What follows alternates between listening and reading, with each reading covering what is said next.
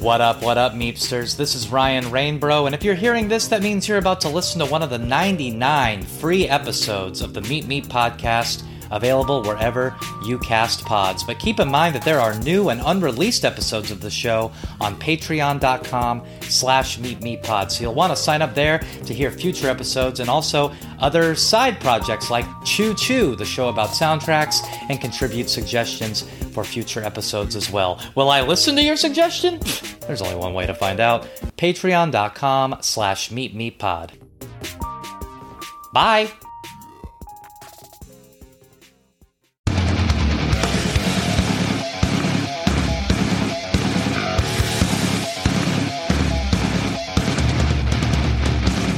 Welcome to Meep Meep, the Roadrunner podcast, where we go through the albums of Roadrunner records with the artists who made them and the musicians they influenced.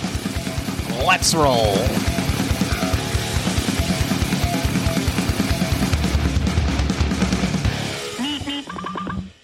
What up, what up, Meepsters? I'm Ryan Rainbro, and this episode is celebrating my favorite Roadrunner release of 2021, Pantychrist by Dana Dentata. This is my favorite to the surprise of, uh, no one. I correctly think Dana Dentata is the coolest, and not just because we both have alliteration pseudonyms, but, now that you mention it, if she and I started a band, it would be called R2D2. You may remember in the second episode of this show, there was a band on Roadrunner called Die Monster Die, fronted by Alice Cohen, and they originally wanted to title their album Vagina Dentata, but RR said, no way, you can't put the word dentata on a CD. And now they have an artist with the word in her name. How progressive. Anyway, Dana tells us about the making of her debut album Pantychrist, working with a gang of all stars like King Woman, 100 gecs, Lil Aaron, and Travis Barker, opening for the Insane Clown Posse, and also shots fired at Roman Reigns.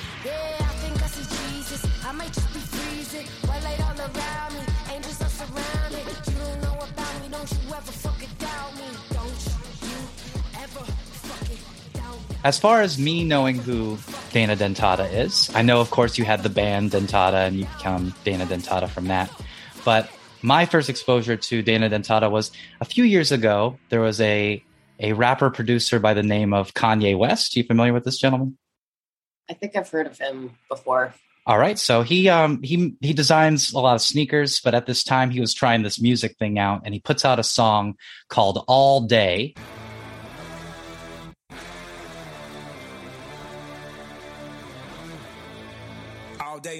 That features two people I've never heard of, Allan Kingdom and Theophilus London. Yes. So I'm like, oh, okay, well, I need to keep an eye out on these guys because usually whoever Kanye is associating with then becomes like a thing that I need to be aware of. Whether I like it or not, it becomes a an entity. So Theophilus Mhm. London puts out this mixtape, and you, Dana Dentata, are essentially on like every other song, maybe every song, and credited on every wow, do you know about that. So I was like, okay, I'm gonna now I'm I'm adding my my tree of things I need to pay attention to, right? So that's how I know who Dana Dentata is. But then, you know, I start hearing Dana Dentata songs versus Theophilus London featuring Dana Dentata songs, Ace of Base covers and such. Yeah. Um, and it's you know a much more like gritty kind of aggressive rap versus you're kind of doing like sung hooks on his songs more or less i would say so how did uh how did you go from doing one to the other or were you already working on this kind of music and you happened to just collaborate with him at the time yeah, I had just moved to LA from Toronto um, in 2018 in the summer. And I had a fucking new lease on life out of a three year abusive relationship and where I wasn't really doing music. And I was like, okay, I'm going fucking hard. I'm to do this shit like full speed, 100% every day. I'm going to put my all into this. And so, like, I got to LA and I just started making, I knew what I wanted to sound like.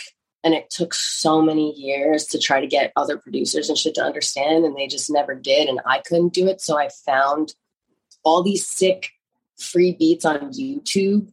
Like I combed through thousands and then I picked a couple and then I made some songs on my garage band with my USB mic. And I was just like rapidly making songs, like a bunch of songs, whatever. And I, I had, I'd only had out Trust No Dick, I think, at that point. And I was with a couple of friends and we went to this uh, sex club, like industrial goth party thing. And there was a bunch of us, and Theo was one of the people. And we met and we were all hanging out that night. And then I was like, oh, I just made this uh, song like two days ago or whatever. It was that Dumb Not Deaf song.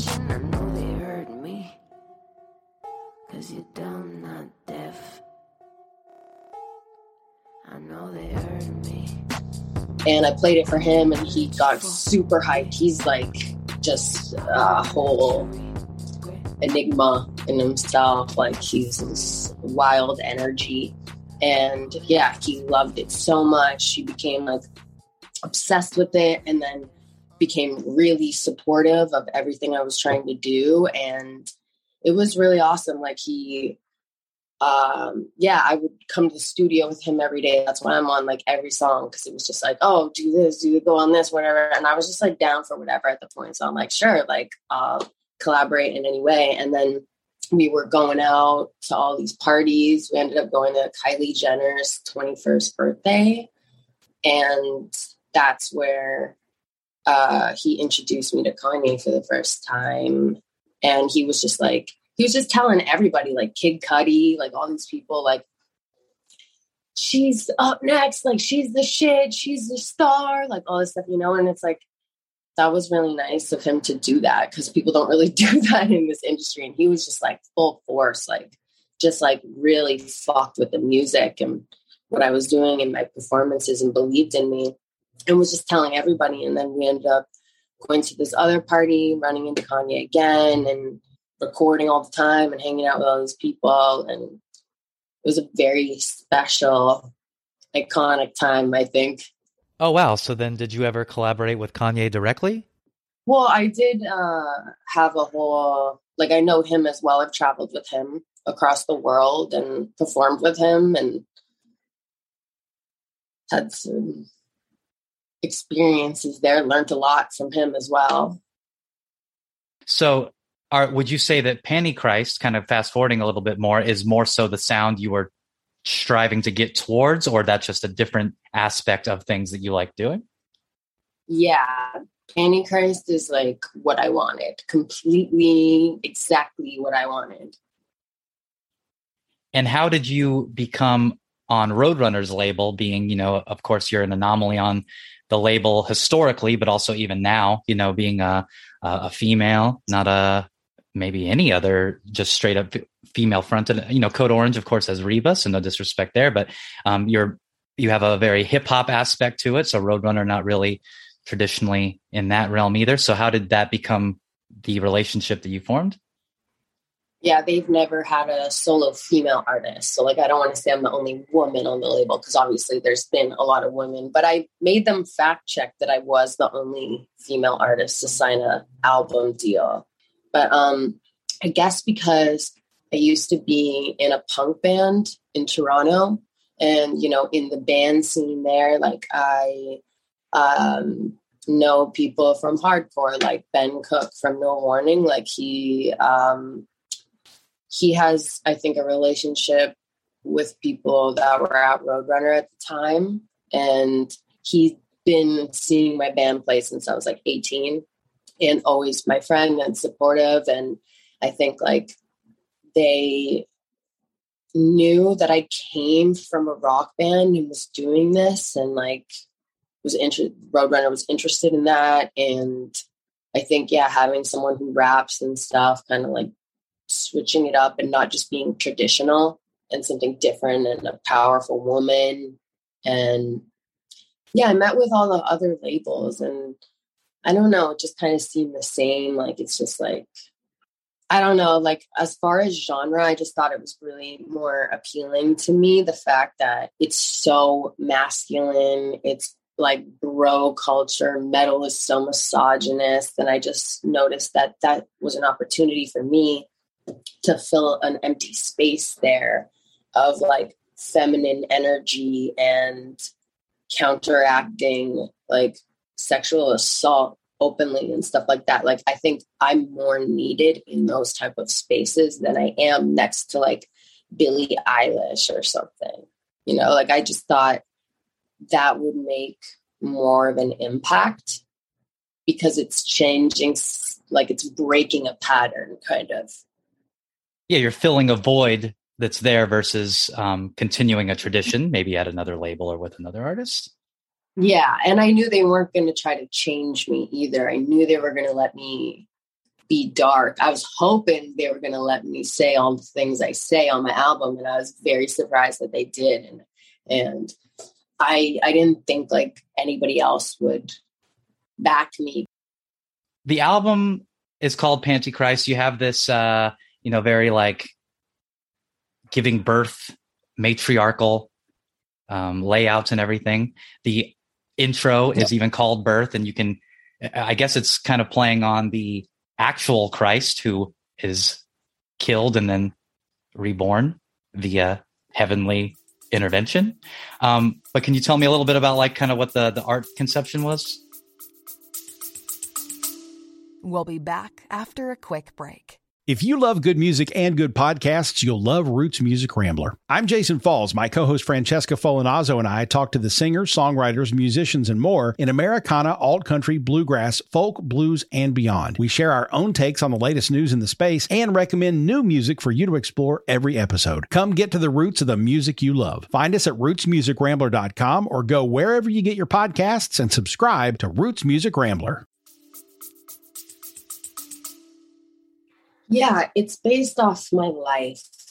Making this album, I knew from the beginning before any song was written, and I told Roadrunner like a year before the album came out, like it's going to be called Pantychrist. I just know that that's what it's going to be. And to me, what Pantychrist meant, I like, I feel like I manifested a lot of darkness and shitty people by having demons and all this like dark stuff in my art. And so I wanted to manifest um, my rebirth and healing for myself and light and good people around me and health and everything. And I felt like that's what I was going for.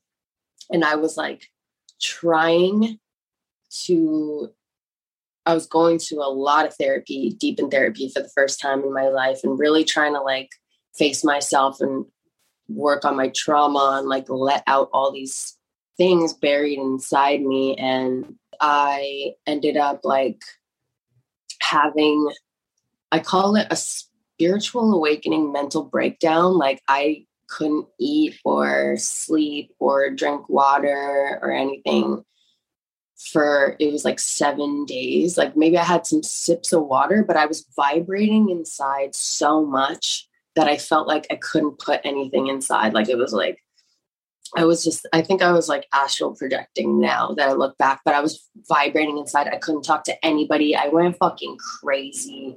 And then I had this crazy spiritual experience where I saw this uh, spirit that's passed away, like this ghost. I physically saw it. And then I left my body and I was like watching the earth, like it was like Google Street View. Like I zoomed into like the house I grew up in, and then I saw like my life on fast forward. It was like a movie, and it and the spirits were like explaining all the bad things that happened to me, and like my whole life, and why everything is the way that it is. And I came out of it, and I was just I just thanked them. It was like the most important thing that has ever happened to me in my entire life. It was the best thing that's ever happened to me in my entire life because immediately after I like snapped out of it and I could see colors more clearly, like everything was so clear. I could taste better, like my senses, and like I started piecing together so many things that didn't make sense in my life. Like, and then all, and I didn't know, I didn't know like what happened to me when I was 15, 16, 17, because it was like dissociation and all that and there's this disorder where you you depersonalize your experience from yourself. So like my whole life it was like that wasn't me. That was this girl in this movie. And so like i could never kind of like accept and deal with what happened to me because i never like i dissociated from it so bad. So finally like it's all there and it's all hitting. And i'm like fucking scientist putting this shit together like just like holy shit, what the fuck happened to me? Even like you know, modeling as a young teenage girl. And there was all this weird stuff that never made sense. Like, I got signed to this agency in Florida when I was 15, and I went to Ecuador Quito for this modeling competition. And like all there was something not right about the whole thing anyway. Like I was able to piece together that was Jeffrey Epstein's modeling agency. And I was with Jeffrey Epstein's uh, best friend, Jean Luc Brunel, who's like was his like curator for getting girls. And like they had, I went to this modeling competition in Ecuador. My dad came, like Jeffrey Epstein's best friend is like having dinner with my dad, getting the scoop, like, oh, this girl's mom just died. Like her family's not really involved. She's like, you know, they don't have money, the dad, like whatever. So I was like the perfect candidate for this. And then like I ended up quitting modeling and like for like two years, like getting out of it, whatever. I somehow like never ended up going to Florida by myself. And now, and I was like, oh my God, I saved my fucking life. Like, holy shit. I, I didn't even know that there was an attachment to all this. Like, all these things in my life just started fucking making sense. And I was so clear. And like, I know the experiences that happened to me, like, I understand the weight of them now. Like, some pretty, pretty extreme, morbid horrible things have happened to me as a teenager. And I always thought I was just really strong and like tough, but really I was, I completely left my body when I was like 16 and I never went back.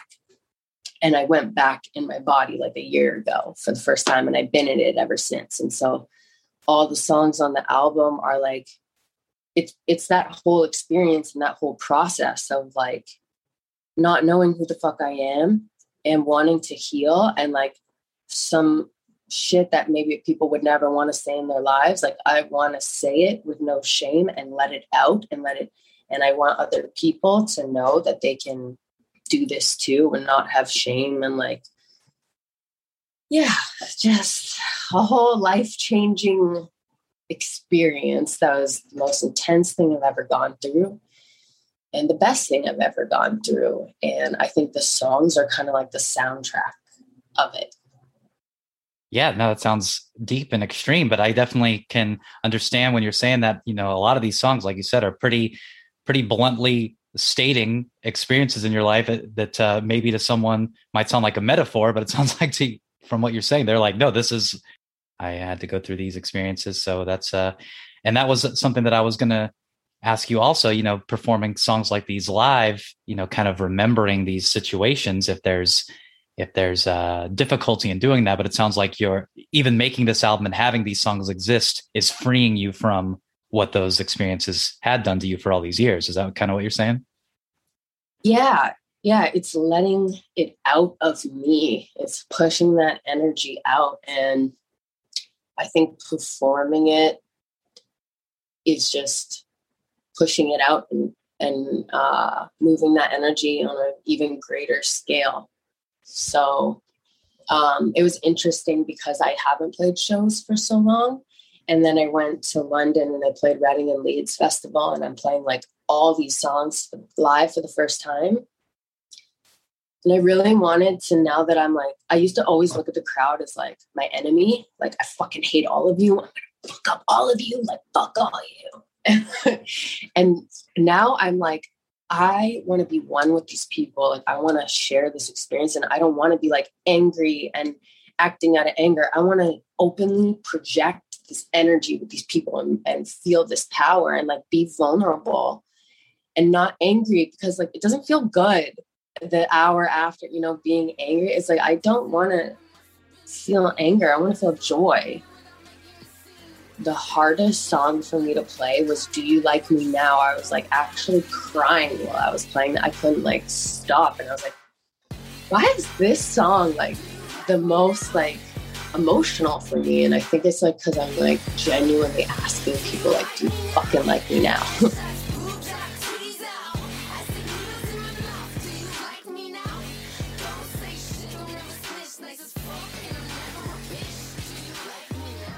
Yeah, Do You Like Me Now is a, a song I was going to ask you about because it's not on Pantychrist, but of course you release it after you get uh, signed to Roadrunner. So uh, did you just not feel like it fit the the motif of the theme of the rest of the album, or you wanted it to be its own thing? I mean, you're still playing it live, like you said, so it's definitely something that you still think is sick. Yeah, I love that song. I just it so much time had passed from when I put it out to when the album came out, and I just wanted to keep Pantychrist kind of in the time period that changed my life. And I think when I was when I made that song, I was still there's this thing that my friend says where it's like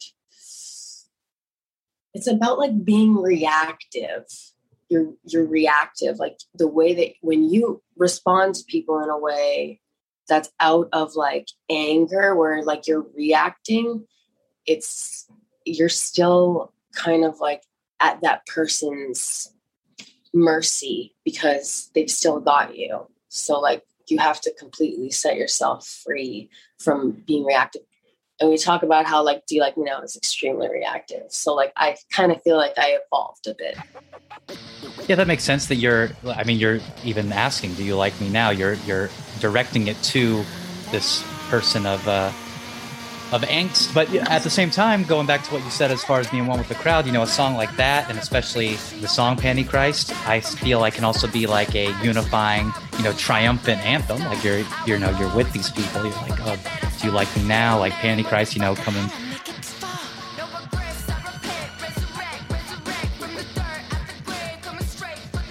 All those people that are hearing that relate and have been through shit too so they're not you know they're not the enemy to me in any way putting it together and just the end of the don't you ever doubt me i mean anybody can relate to that like and it's so hard. I mean i know it's just like bass and drums but i just always hear it as like like a metalcore breakdown. Like i just really want to Okay. Oh, fight a parked car when i hear it and oh yeah. Fuck yeah. Both pantychrist and apology are produced by um, dylan brady 100 gecs. Yes. And 100 gecs is super sick. One of my favorite christmas songs sympathy for the grinch. I don't know if you're familiar. Check it out. How did you collaborate with dylan? Was it uh, in person or you know through through digital exchange or how did that go down? The first session was set up by my A&R I had at the time, this guy Ricky Singh. He used to be in a band called Backtrack.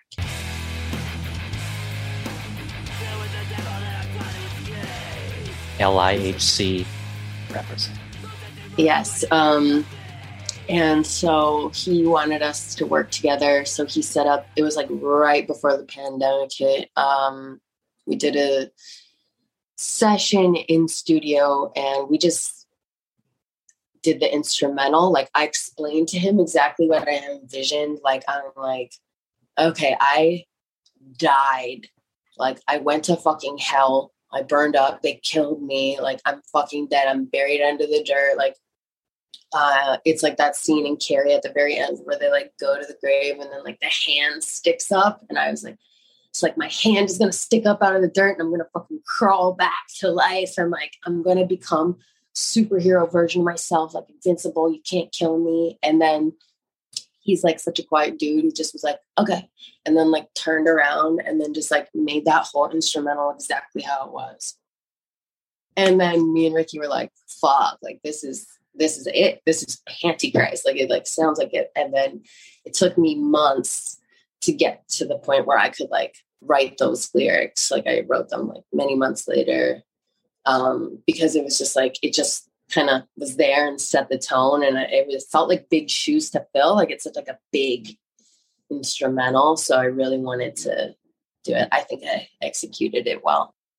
yeah when i like want to show somebody your music that's definitely the first song i go for i feel like that's like a universal crowd pleaser and i know you like open your shows with it now too so you must think that it's Yes. like the one that grabs you Yes. And then apology, pandemic, hardcore, can't see anybody, not leaving the house. I'm already starting to go crazy at this point. Like I'm like manic and talking very fast and like it all the trauma was like slowly pushing out. So it's like about right here. And then I had this thought, I'm just like, Alanis Morissette you ought to know 2021. I need that fucking version right now. Like, or it was like 2020, I guess, at the time, but I was like, Alanis Morissette 2020. You ought to know.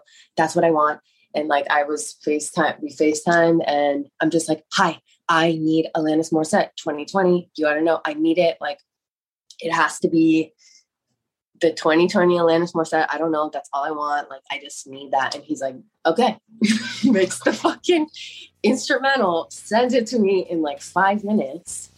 And then I like was, I really fucking went crazy writing that song, like shaking, like so manic. It's about like facing yourself in the mirror. Like, that's when I was really ready to face myself. Like once you beat yourself, then all the other shit and all the people around you like can't fuck with you because you've owned yourself. And so I knew I had to do that, and I was like breaking my brain open, like looking in the mirror, screaming at myself in the mirror, like the lyrics, like you know, I'm sick of being sad. Like I was like going fucking crazy. So that song was a fucking emotional, intense one that I wrote alone.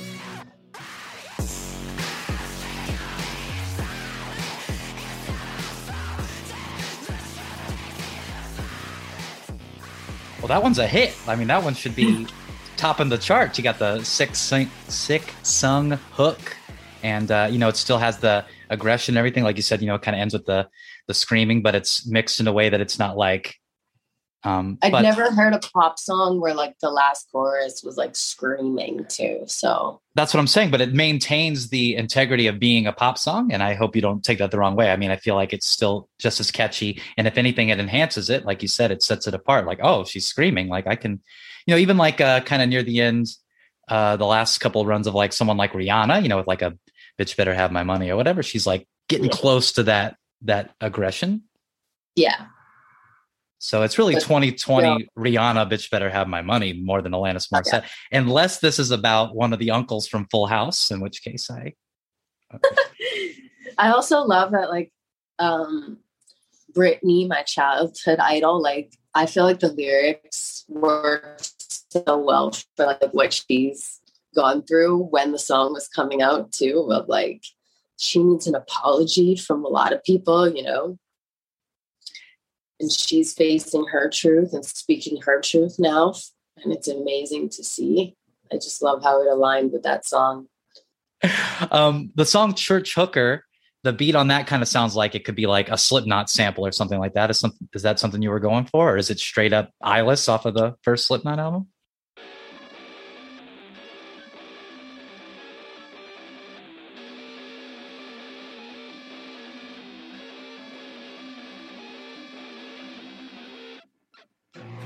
No.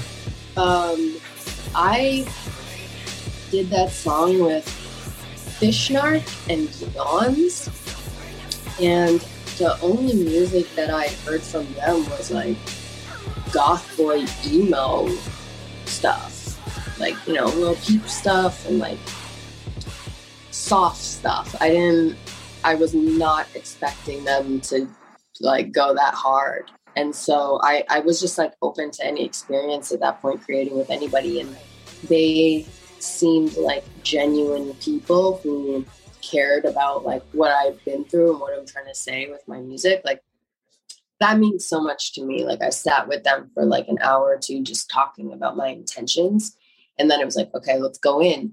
And then they just went in with that and yeah it was like heavy and I was not expecting that from them, and I was stoked on it. Yeah, that's uh the second hardest part of the whole album is like when it uh, kind of cuts out and comes back. You know, your voice even fades out. Stop me. I'm trying to find a minute. You hate me for a motherfucking reason. Cause I'm still fucking. because I'm still fucking breathing. You're mad that I'm, you know, what, it's, I'm glad you said on my birthday every year. I always say that I'm only having a birthday to spite those who wish I was dead. Yes. Uh, Spit features the drummer from the Aquabats, Travis Barker. The Yeah, drummer from everything. yeah, well, he's the yeah he's in everything now, but of course we all know him most from uh, dressing up as a Saturday morning cartoon character in the Aquabats. And then he played briefly in a band called Blink 182. And now he's just doing whatever he wants. He's he, he's got his own DTA records. He's with Avril again. I mean, he can't be stopped. But this song doesn't sound like any of that stuff that he's been doing the last couple of years. So was that uh, something you also were kind of going out of your way to make sure, like, hey, I don't want like the Travis Barker song. I want to really collaborate with you on this. Yeah, I guess I was more inclined to like make it as hard as it was because I did think like everything else that I heard that he was doing, like I thought it would be cool to go very hard with a female and do like a fucking hardcore female song. Um because you know otherwise it's contrasting a lot of the other stuff that he's doing with people. Um, and yeah he's a producer. He makes beats too like a lot of beats and awesome beats. And so like we went through them and i picked one that i liked and then we just built from there and there was also this guy nick long who writes with him for a lot of stuff dark waves um, and he wrote the guitar and, and I came up with the lyrics in that session. Yeah, we did it all in one session. It was awesome. I don't know. Sometimes it just like works really well with people and you just get a flow and it just like shits out. And, and there isn't like a whole lot of thought going into it. That's fun too.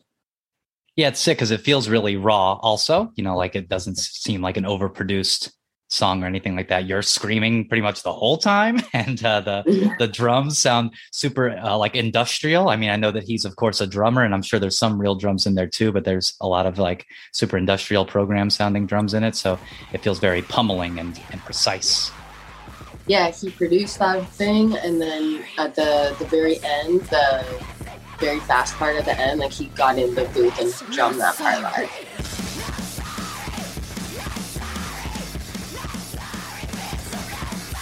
And was that sick to just be like Travis Barker's doing the drums right now live? Yeah, it was fucking awesome. I love that. It was like, this is so sick. Love that he did live drums on it. Yeah, he was into that. I I think we definitely want to make some more songs too. We'll be back after a quick break. you still loading them and heating them up with all your single shit you've been dropping. You feel me? Loading them up on. It, it only takes structure. And, and, you know, just paying attention to the climate of the game. Yeah. Know what I mean? So do do your homies uh got a role in your in your little I mean? Yeah, yeah, we all we all artists over here, man. I'm Y'all trying. already? Oh, yeah, I'm trying. I'm yeah. trying. I'm Oh, trying. I'm trying to get them on there. Yeah. Damn, Me- y'all me- just- yeah, look, look, y'all look, just look, sitting look, quiet. look, look, look, look. We all artists, man. We go. You feel me? We gonna have this like. Bro, me and my man, like me and my man Kyle, we be like, I don't know, we play, we play with this shit Don't right play now. with this I ain't gonna lie, we play with this shit right now for for. I ain't gonna lie. play with it, Don't play with it. No. Take that shit serious. The song "I Know What You Did Last Summer." Mhm. First of all, do you remember in the movie "I Know What You Did Last Summer"? Ryan Phillippe is hanging out of the what the sunroof or whatever, and some songs on the radio, and he's like, "Turn this crap off. We need to put some like heavy stuff on." And then he puts on the mighty mighty Bosstones, and he's like, "Yeah, this is rock and roll." Fuck, I should have sampled that for the beginning. There's still time. We'll do the deluxe re-release with the lyric sheet, and then we'll have There, there may potentially be a re-release. Well, yeah, so that's what I remember most from that movie is Ryan Phillippe, who got married in my hometown to Reese Witherspoon. Uh, I think they're divorced now. And Ryan's in general, always top tier. But I just remember that that's how that movie starts, where he's like, whatever this is sucks. And he puts on the Bosstones and it's just acting like it's Metallica. He's so psyched. That's so funny. So is this song about uh, someone who ran some uh, fishermen over? Yeah, shitty person. You're not Shitty tall person. enough for Hummers is a line in the song. That's my favorite line. it's so sick. It's like I guess the most like petty, simple shit you can do sometimes is just like pick on somebody's height, you know? like you're not tall enough to get into a Hummer vehicle like an H2. yeah, like and then like when you're in the Hummer, you look like a little chump. Incredible. Um, this is also uh, produced by or helped written by King Woman, as well as uh, Like a Prayer, spelled Yeah. suspiciously. And uh, yeah, praying. yes, they are. They pray on their. They are a tour. Uh, so how was working with Christina? That she's you know kind of more known for like being metal, which is interesting because you're going into this more metal realm, but the stuff that she does is not necessarily the most uh, metal aspects of it. So that must have been cool. I think she is um, connected to some very dark spiritual energy. Like, and I think that was really important for me to have on the song Like a Prayer because that song, I wanted to make a song that for when I do the Pantychrist shows and tour, like that song, I want everybody who comes to my shows who's been abused I want them to chant that with me so that we can like get all that energy in one room and like I want that to be a big physical release for people at my shows, something that they can participate in and like think about all that energy and all that power in the room, like wishing death on your abuser. Is I think that is something I want to see happen.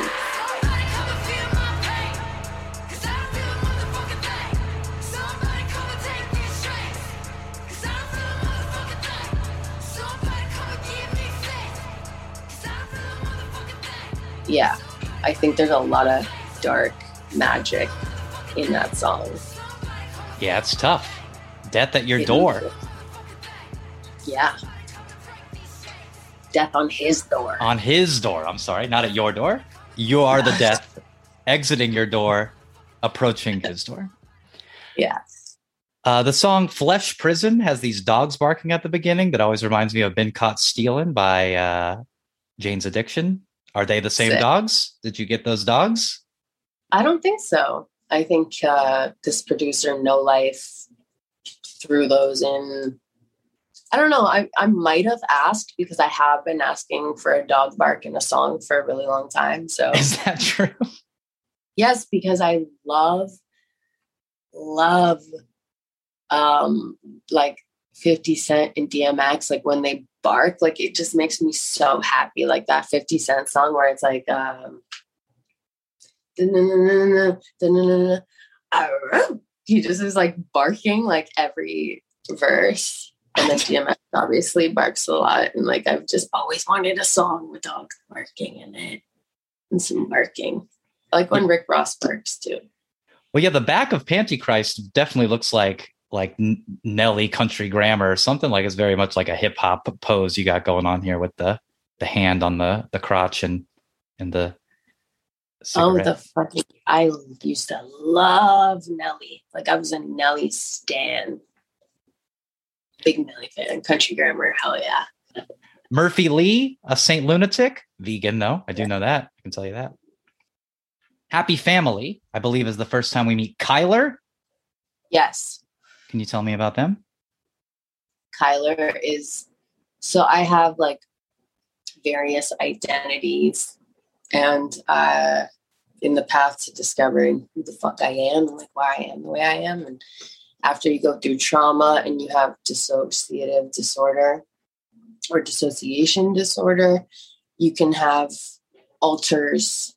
So the various alters, like they can come out in different trigger situations, even, or like, you know, most of the time, like performers have an alter ego when they go on stage or, you know, when they're doing their thing. And so, yeah, it's like, I guess I'd say like I refer to Dana Marie as like the real me, the actual person.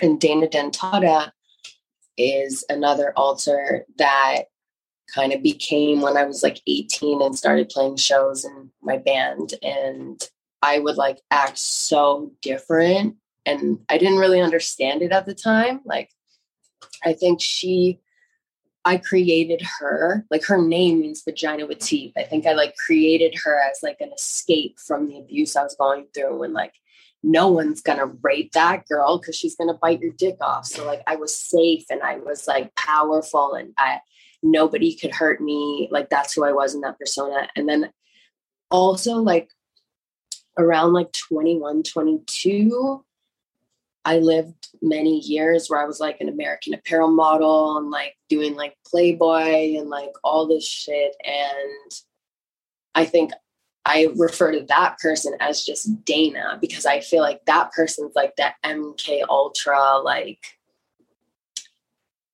dissociated, like model person, you know, where I kind of like I changed my style even. Like I was always wearing leather and shit, like my like all throughout my teenage years and stuff. And then I just wanted like pink. That's another one. That's an interesting time in my life. And then Kyler, I think, is like more like my inner child, kind of like it's like I become this kind of little boy. And I think that's the part of me that loves wrestling and monster trucks and dirt bikes. And a lot of my masculine side is there. And I think it's like more, but it's like a 12 year old and I have, yeah, I I look at all these different sides and I can like understand myself a lot better and what I need when I'm experiencing when I'm in the different alters. Like I'm playing with like I'm playing with it like Dana Dentata, like how I was saying, like she's so angry and stuff, you know, like kind of like going in there and poking around and like changing things. Do I sound insane? no, no. I just watched that uh, Billy Milligan documentary. You familiar with that guy? Um, he was in Ohio and he had 24 different personalities and he was tried Oh, for a bunch of crimes, murders, and rapes. And it was his female alter ego that was developed as a result of deep trauma. I mean, the the documentary gets crazy. Like the least crazy part is this kid having this disorder and killing people because then you find out the reason why he had this disorder was because when he was younger this like stepdad would like bury him alive and piss on him and like do all these terrible heinous crimes so much like you were oh, talking about he had to remove himself from his body and like had to be like okay that's that wasn't me because if i think that it was me i'll kill everyone around me and myself so Exactly. develops- Like I can't live with what I've experienced. So I need a different like reality. It's not you going crazy it's a legitimate coping mechanism almost to keep you from going crazy Yeah. Yeah. Like holy shit. Sometimes I think about if I didn't have Dana Dentata as an outlet for the shit that I've been through, like I probably would have already been in jail as the next Aileen Wuornos. do you still watch wrestling you still a wrestling fan I've watched some of the newer stuff, but I'm more into like, you know, the icons. Like, I don't, to me, sorry, Roman Reigns, but you're not an icon. Like, compared to like Stone Cold, Undertaker, just people who, like, that's, that's why I think I'm so obsessed with it, is because, like, to me, they're like rock stars. manic monday Yes. ends with the line swim swim with the fishes whoop whoop with the whippets now when i went to the 2018 insane clown posse psychopathic records big ballas christmas party Oh, fuck Uh, yeah. I remember leaving the event and just a dozen people standing right outside the door doing whippets. And I didn't know people still did whippets, um, but they were whoop whooping with the whippets. And I know you just did the Hallowicked show Yes. in Detroit. That had to be just an iconic moment for you. You're a big ICP fan growing up? Definitely in the last like six or seven years, I'd say. I got into their music pretty heavy and like I I knew one juggalette stripper, that was it, but I would go I went to their concert alone in Toronto. And then I just been really into their music and then I got to see them a bunch of times, got to go to the gathering and stuff. And I, I definitely have like referenced them in my music before, and they're a big part of the face paint inspiration for me.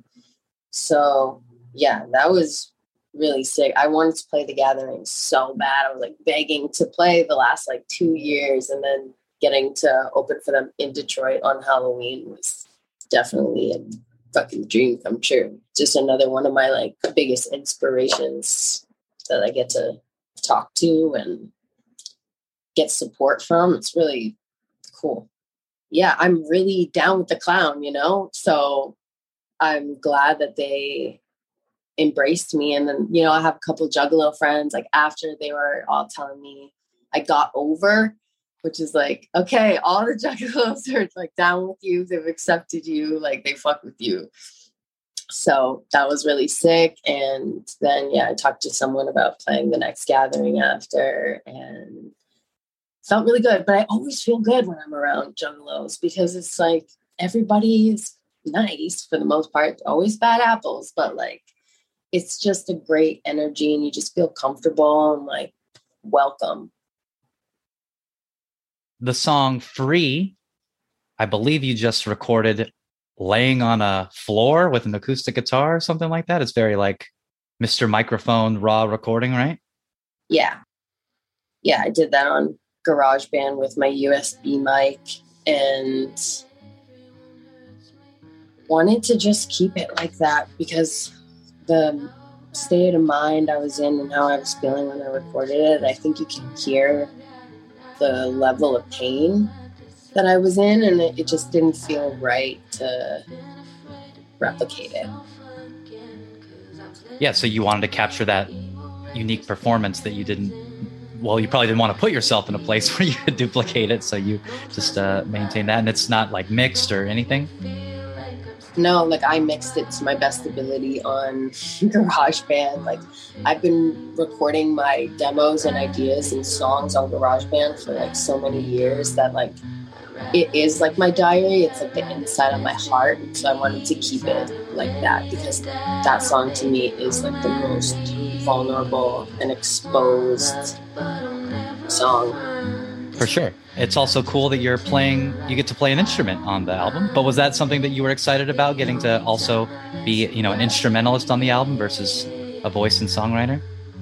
Yeah, I miss my guitar days. Like I wrote all the songs in Dentata on guitar, and I haven't played guitar in a long time. And I feel like I, when I play these sad songs on guitar, like that's how I kind of like ever talked about my trauma when I was younger. So it's very, very raw for me. And that's kind of like my outlet for it.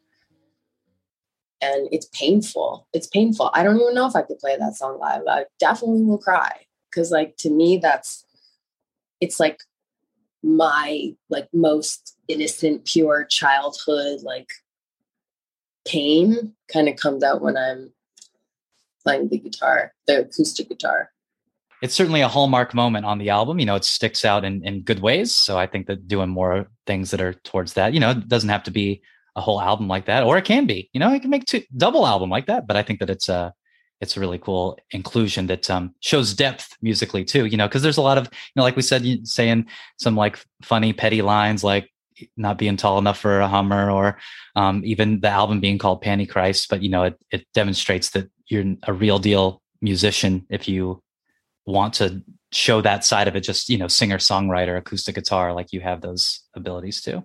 Yeah i like feel like i am genre less so i wanted to kind of have every element of myself. I definitely have some ideas for things similar to that in the future. And i'm going to do a music video for the song free. Are you going to cry when you make the music video? You're going to have to sing the song well, it'll be a music video, so I could lip sync. Well, you can capture that moment too. That'll be that'll be money. I, I could definitely cry. Even like I Pantychrist and Apology, I was like trying not to cry in a lot of those scenes. Like this album's so fucking emotional and intense for me. It's been very intense. But yeah, I might cry in the free video. Probably will. Because why not? You know, I spent a lot of years never making sure I never cried in front of anyone ever and holding it in. And like, you're just not supposed to do that. It's not good for you. So now, like, I don't care if someone says I'm a crybaby or something because uh, it's called verbal ventilation. That's what I learned. Like, it's a physical thing. If you want to not feel like a pussy about it, like when you feel so much pain inside, you have to verbally ventilate it out physically exercise it out of you. And that's what crying is. So I think you should cry as much as you want.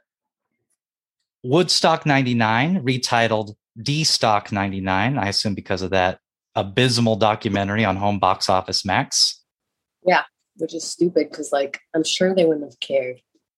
And if anything, I'm talking about your documentary. So, like, what's the problem with that? Did you see the documentary? Yeah, I watched it as soon as I could. I've been obsessed with Woodstock 99 for so long. Did you watch it on pay per view when it first came out? No, I that was like a little before my time, I'd say, of like having access to that. But since I can remember, I've been watching it on YouTube, like full performances on YouTube. So when that documentary came out, I was like, wow, this is going to be so sick. I can't wait to see what Fred Durst has to say about Woodstock 99, clearly the star of that entire uh, incident for good and for bad. And so I'm looking at the description and I don't see him listed, but who I do see listed is going to speak is Moby. I'm like, oh no, they're going to let Moby talk. This can't be good. And then what Moby does is he makes sure to prove me right by just saying a bunch of the dumbest things I've ever heard. He's very upset that his name wasn't on the piece of wood when you walk in. Yeah. We didn't need his voice in there. But I liked the documentary because I think it helps explain why I'm so drawn to it in this perplexed way. Because like in so many ways i'm obsessed with it. And in so many ways it's like all the things that have destroyed me my whole life you know and everything i'm fighting against. Yet i fucking love all those performances. Yeah i just like want to be that. I want to feel that masculinity definitely super uh, important moment in history. And this song is, you know, the a perfect way to end off the album. It's one of the higher energy tracks. We get a shout out to Joe C, who everybody knows is Three foot nine with a ten foot dick. what a 10 foot dick on Devil Without a Cause. Um, Lil Aaron helped uh, write the song. yes And did you get to work with him in person? yes he's great i that song like i feel like that song is just so kind of like kyler dana marie like it's it's a mix of that. And i wanted the album yeah to be it's like ironic that i've expressed all this rage against men and then you know i'm like kind of larping as like an aggressive masculine man and the most like I wanted the most freedom, the mm-hmm. most power, the most fun. And then like that chorus came out and then like I just didn't know what else to say. I just like wanted the chorus. I was so stuck on it. And so Lil Aaron came in and like I don't know, it had me tripping out a bit because somebody was like, Oh, if you're gonna make a song about Kid Rock, then like you have to also say that like you're not a racist. And I'm like, that is literally the last thing that this is about. I'm talking about like his Woodstock performance and like masculinity and like it's it's so like clickbait, like Twitter commenting, like dumbness of it, right? Like, no the fuck I don't. Like I don't have to make it about something it's not. And it's about like middle thing, fuck everybody, like not giving a fuck, freedom. And but I did want to like kind of pull it back in and like acknowledge it in some way, like kind of like the meaning of it. And so, you know, I'm saying like everything's burning up in flames. Um, all I see is violence and crime. Some things never change. Every day is like Woodstock 99. And like, it's like, yes, despite the fact that we are living amongst all these toxic things and all these horrible things and fires and rape and death and all these things like there's still fire that can emerge. I don't want to say from that but like it can exist amongst it still. And it doesn't have to have any i don't have any of that toxicness in me i'm taking like the pure elements of it Yeah, no, I uh, I definitely never for one second thought that when you said I'm on my Kid Rock shit that you meant like conservative politics. I'm pretty sure that we all knew what you were talking about. But yeah, the rest of the song certainly fleshes it out. But um, it it's a it's a perfect end cap to you know an album that starts with Pantychrist, which, like I said, definitely feels like a triumphant kind of song, but it's a lot darker. Whereas um, Woodstock '99 is like fun sounding, like it sounds like you're you're dancing in the flames. You know, you're Kali on the with the six arms blue dancing on skulls of the the fallen. You know, it's um it's kind of the the end credit scene. It's very cool. I fucking love that song. Um, I was going to make a video for it, but honestly, like straight up, I think just culture and society right now doesn't have the attention span or depth to look at what art means. And everything is so instant and surface that, like, I didn't want to put out a video for that because I just, yeah, I don't think people have the ability right now with everything going on to have that perspective.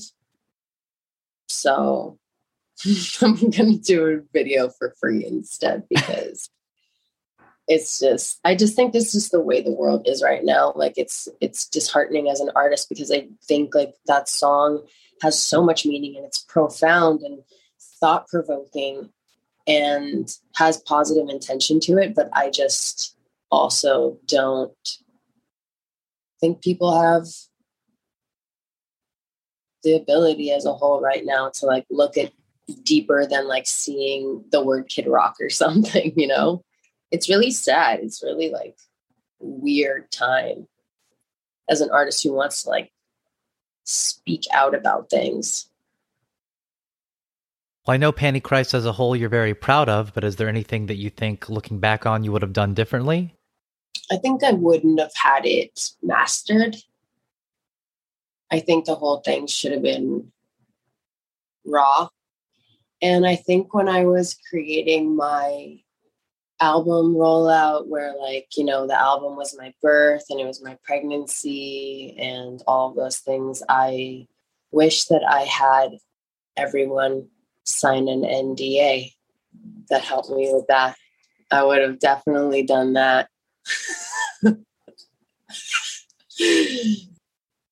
Maybe would have got myself a little bit more mental health help. Like I think at one point I probably should have checked into a facility, but Well, what is your favorite thing about making the album? I know it's probably just the fact that it exists, the catharsis that you've told me about this whole time about uh, getting that out. But is there a, a single moment of making a certain song or anything like that that really sticks out as like a, an aha moment or anything like that for you? I think apology was really a breakthrough moment for me. And just making this whole album before I started this album, I think I did not know who I was and I didn't understand myself. And going in that deep and making this whole record and pulling all this shit out and going through all this and doing so much healing, I I mean, my life is completely different now. Like I know exactly who the fuck I am and why I am the way I am, and I I get it. And even like I've always had like not great people around me, and now I'm able to recognize that and keep my circle very tight and make sure it's good people that give a shit about me and want the best for me and like I didn't even know what that meant before. So like my whole life is different now. I'm in a much safer, healthy, better place. Thanks to making this album.